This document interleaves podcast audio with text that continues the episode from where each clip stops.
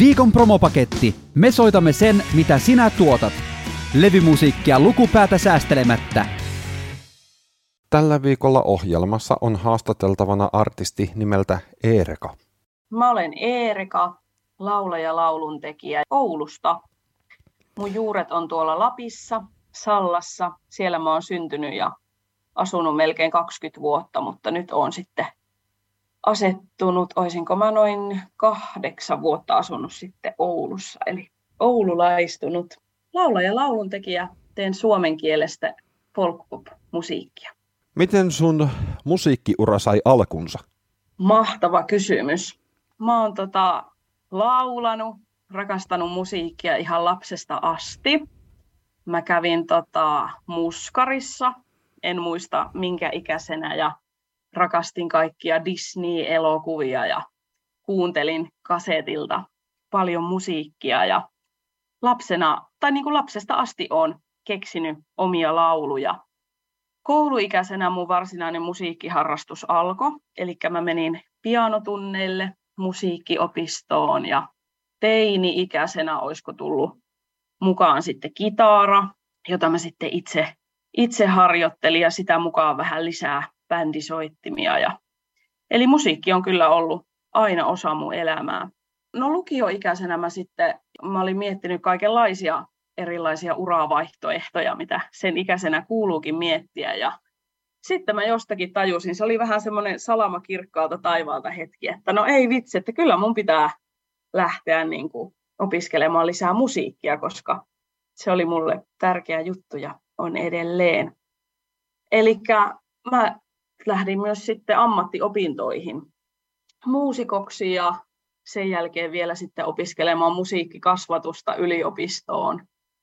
Vuonna 2018 mä huomasin, että mä olin aika väsynyt, mulla oli tosi paljon opintoja ja töitä, mitkä on tietysti ihan mahtavia asioita, mutta mä ehkä havahduin semmoiseen, että mä en enää tee hirveästi mitään luovaa musiikin parissa. Ja se ehkä tavallaan teki mut myös onnettomaksi, että mä olin hukannut semmoisen lapsuuden ja nuoruusajan ikään kuin luovuudella leikittely ja biisin teon.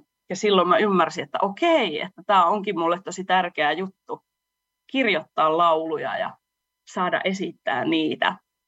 Eli vuonna 2018 mä aloin sitten ihan systemaattisesti ikään kuin elvyttämään omaa luovuutta. Eli mä aloin kirjoittaa biisejä, biisejä vaan tosi paljon ja siitä voisi ehkä katsoa, että mun niin kuin musiikin tekijän ura tavallaan alkoi. Että kyllä siinä sitten meni muutama vuosi ennen kuin mä julkaisin omaa musiikkia. Eli mun eka biisi, En ole siellä enää, julkaistiin viime vuonna 2021 ja nyt sitten ihan muutama viikko sitten, ei kun viikko sitten, julkaistiin toi mun toinen biisi, Heinäkuu. Ja ihan EP-lisen verran on nyt tässä tämän tämän vuoden työstänyt musiikkia. Sulla on oma blogi nimeltään Luovalla matkalla. Miten tämä blogi sai alkunsa? Mm, joo, kyllä. Se on semmoinen mun rakas harrastus kirjoittaa ajatuksia luovuudesta. Ja tämä ehkä liittyy myös tämän niin blogin synty siihen mun luovuuden heräämiseen silloin vuonna 2018, kun mä ymmärsin, että miten tärkeä osa ainakin minun elämää luovuus oikeasti on. Ja uskon, että se on monelle semmoinen henkireikä. Ja tota, niin, mulla alkoi syntymään kaikenlaisia tekstejä, kun mä aloin kirjoittaa. Mä siis aloin kirjoittaa aamusivuja, runoja. Tavallaan mulla syntyi tosi paljon kaikenlaista, ei pelkästään biisin tekstejä. Sitten mä ajattelin, että no voisihan näitäkin tekstejä laittaa jakoon ja siitä sitten syntyi tämä luovalla matkalla blogi, joka siis käsittelee erilaisia teemoja, muun muassa luovuuden ympärillä. Mikä on luovalla matkalla blogin tavoite? Hyvä kysymys. No ehkä semmoista varsinaista tavoitetta en ole edes blogille määritellyt, että tällä hetkellä se on niin kuin harrastus. Ei ole mitään tuota sen suurempaa tavoitetta. että ehkä vain jakaa, jakaa ajatuksia ja sitten on ollut kiva, kun ihmiset on myös kommentoinut, että ovat samaistuneet johonkin asiaan, niin se on tosi kiva ollut. saada jakaa ajatuksia ihmisten kanssa. Mitä sä koet saavuttaneesi tällä luovalla matkalla blogilla tähän mennessä? Ajatusten jakamista ihmisten kanssa ja jotenkin just semmoista ehkä omaakin luovuuden kanavointia lähinnä, että sillä ei semmoista suurempaa tavoitetta tällä hetkellä ole. Kuinka paljon luovalla matkalla blogi on vaikuttanut sun tunnettavuuteen artistina?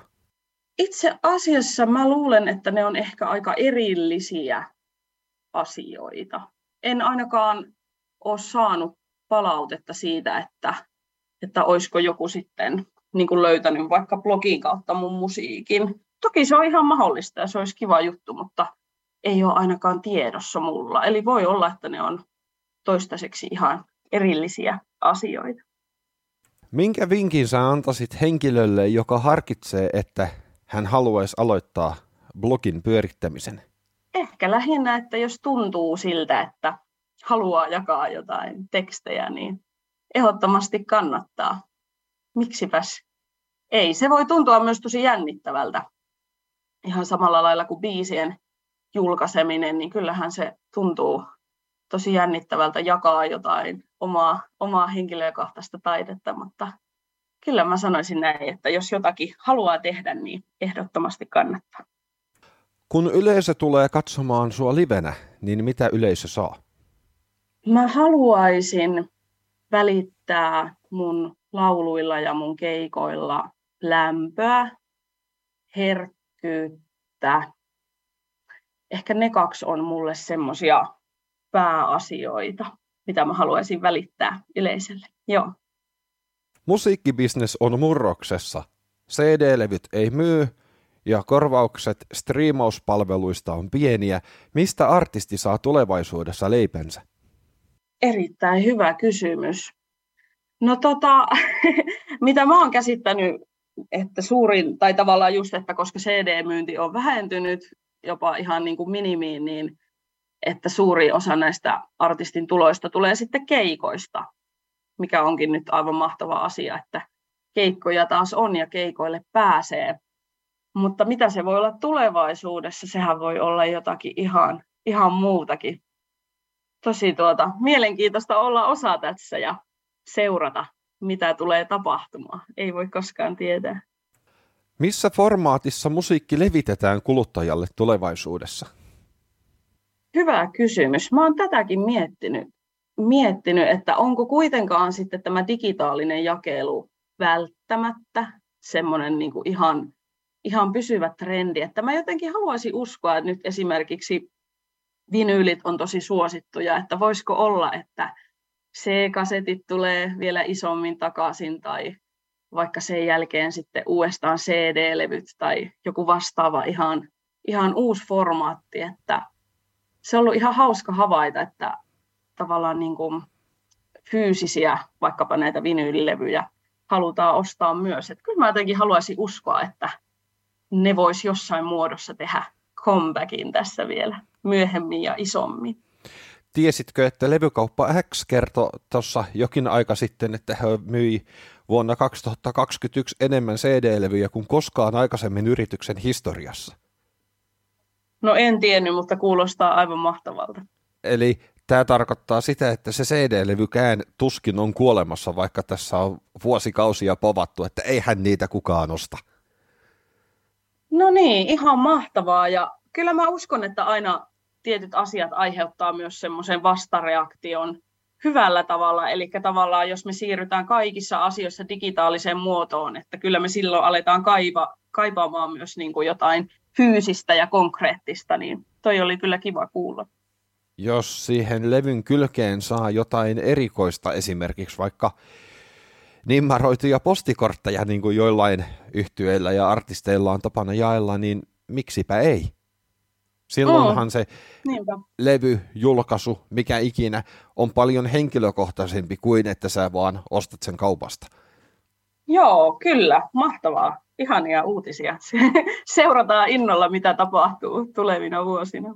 Miltä uran tulevaisuus näyttää? No kiitos. Nyt tämä kesä menee aika pitkälti keikkojen parissa. Mä siis tämän kesän olen tehnyt ihan soolokeikkaa ja ehkä semmoisia tulevaisuuden suunnitelmia, vielä aika abstrakteja, mutta mitkä vois olla sitten myöhemmin ajankohtaisia, olisi tietysti kasata oma bändi, tehdä lisää keikkoja, oppia ja kehittyä koko ajan, eli ehdottomasti kirjoittaa lisää biisejä ja alkaa hiljalleen ehkä keräämään materiaalia albumille ja tehdä lisää keikkoja siinä sivussa ja joo, jatkaa hyvällä meiningillä eteenpäin. Kuulostaa siltä, että myöskin ilman turhaa stressiä. Kyllä, ehdottomasti antaa vähän niin kuin virran viedä ja haluan nauttia siitä, siitä tekemisestä, koska silloin varmasti lopputuloskin on parempi. Joo, toi oli hyvä. Ilman stressiä mennä.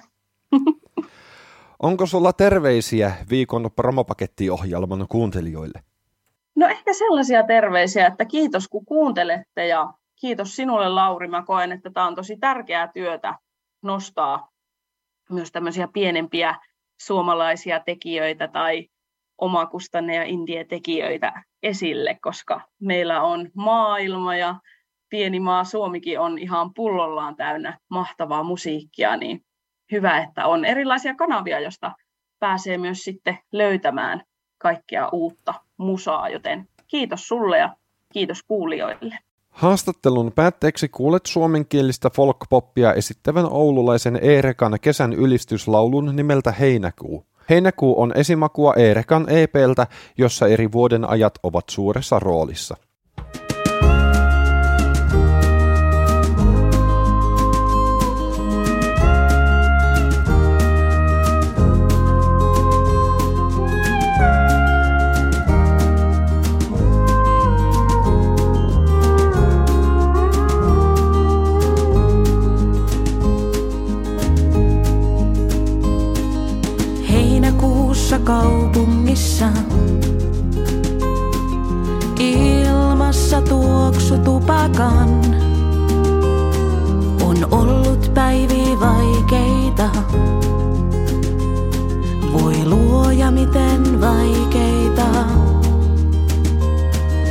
Makoillaan me nurmikolla.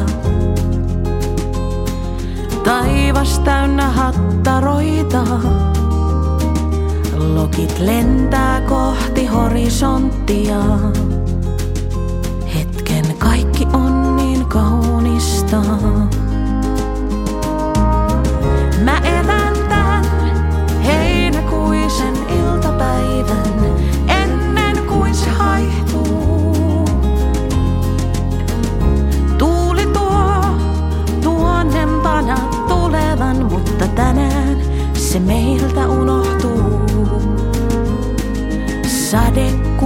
Soittaa kattoja.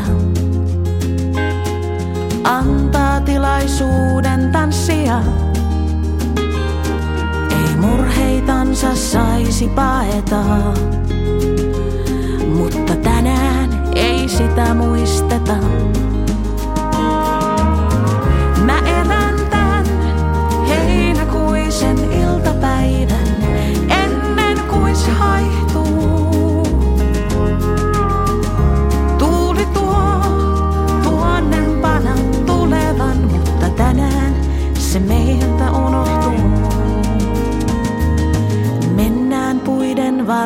Suojaan.